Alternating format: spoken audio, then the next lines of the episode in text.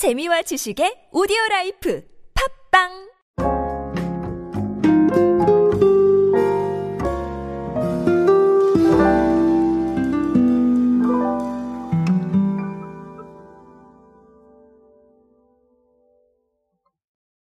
과거에 비해 기업들이 알려야 되는 건 굉장히 많아졌습니다. 그 중에서도 우리가 가치를 어떻게 생각하고 있느냐를 알리는 게 정말 중요해졌는데요.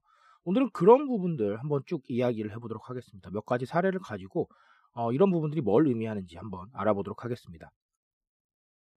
안녕하세요. 인싸의 시대 그들은 무엇에 지갑을 여는가의 저자 그리고 디지털 마케팅 트렌드 인싸력을 높여라의 저자 노준영입니다. 여러분과 함께 소비 트렌드 그리고 대중문화 트렌드들 디지털 마케팅의 관점에서 쉽고 빠르고 정확하게 정리해드리고 있습니다. 강연 및 마케팅 컨설팅 문의는 언제든 하단에 있는 이메일로 부탁드립니다.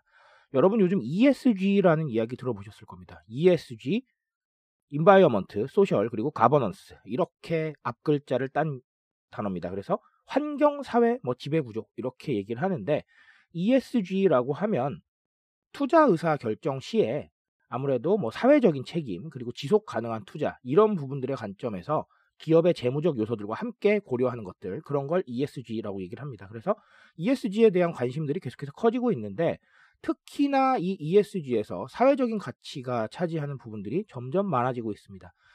이런 게 제가 그동안 말씀드렸던 기업들의 친환경 행보와 매우 큰 연관이 있을 거고요. 그런 것뿐만 아니라 사례가 굉장히 많습니다.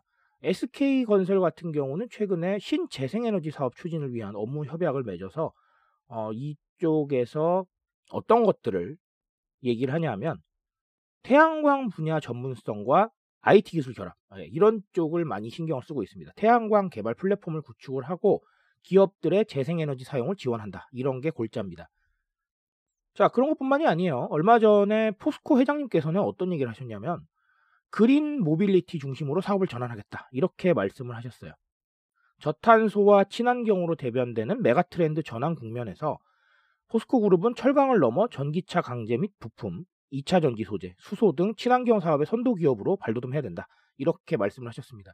회장님께서 말씀을 하신 거면 뭐 아시다시피 기업의 새로운 방향성 그리고 앞으로 나아갈 가치 추구 이런 거라고 봐도 전혀 문제가 없을 겁니다. 국민은행은 여러분 아예 그린 리더십이라는 단어를 사용을 합니다. 그래서 예를 들면 석탄 에너지 쪽은 투자를 줄인다던가 아니면 이 영업점의 전등을 친환경으로 바꾼다던가 이런 것들 계속해서 하고 있습니다. 작은 실천인 것 같지만 굉장히 큰 이야기들입니다. 지속적으로 환경을 생각하고 사회적 가치를 만들겠다는 거거든요.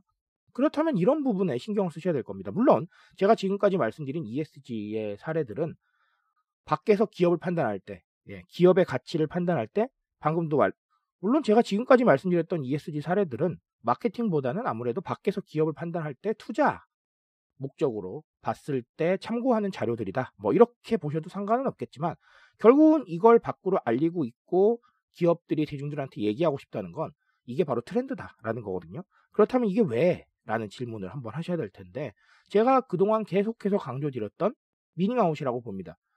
뜻을 드러내는 행위는 이제 정말 일상적이게 됐다. 이 뜻을 드러낸다는 행위 자체가 하나의 마케팅이다. 이렇게 보셔도 될 것 같은데 자 이렇게 생각을 해보세요. 기업이 물건만 판매한다. 혹은 기업이 주력 분야에 대한 어떤 상품만 판매한다라고 한다면 그냥 사업의 관점보다는 세일즈의 관점에 좀 더 가까울 거예요. 하지만 여기에 가치가 추가되는 즉 이 미닝아웃이 추가가 되면 우리는 가치를 판다라는 부분이 되거든요.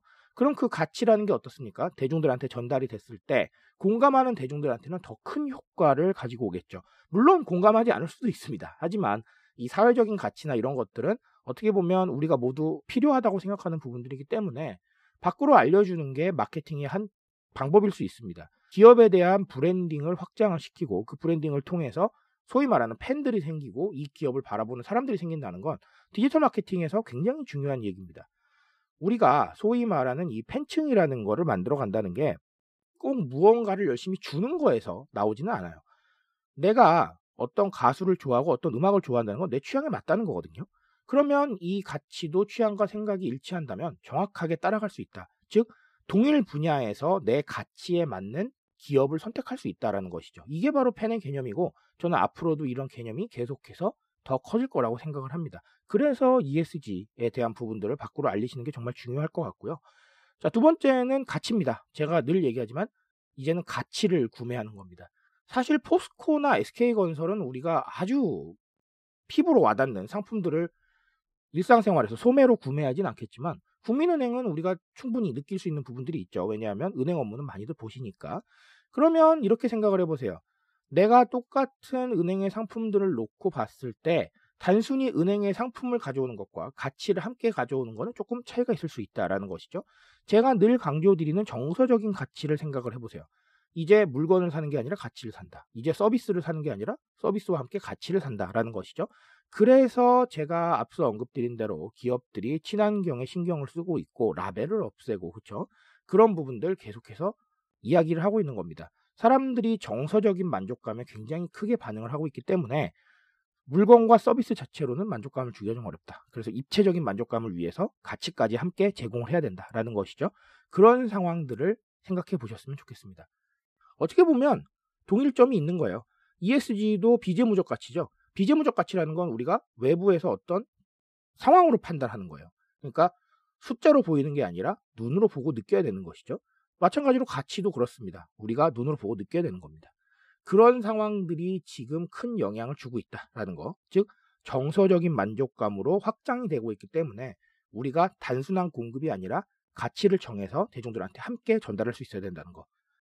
이 부분을 디지털 마케팅에서 명심을 하셨으면 좋겠습니다. 그래서 오늘 ESG 얘기를 드린 건 어, 투자 목적으로 네, 견문을 넓히시라는 게 아니라 이런 것들이 외부로 알려지는 이유 그리고 디지털 마케팅이 어떤 의미를 말하는지 네, 이런 걸 알려드리고 싶어서 이야기를 꺼냈고요. 그런 부분들을 오늘 생각해 보시면서 하루 또 알차게 보내보셨으면 좋겠습니다. 트렌드에 대한 이야기는 제가 책임지고 있습니다. 그 책임감에서 열심히 뛰고 있으니까요. 공감해 주신다면 언제나 뜨거운 지식으로 보답드리겠습니다. 오늘도 인싸 되세요, 여러분. 감사합니다.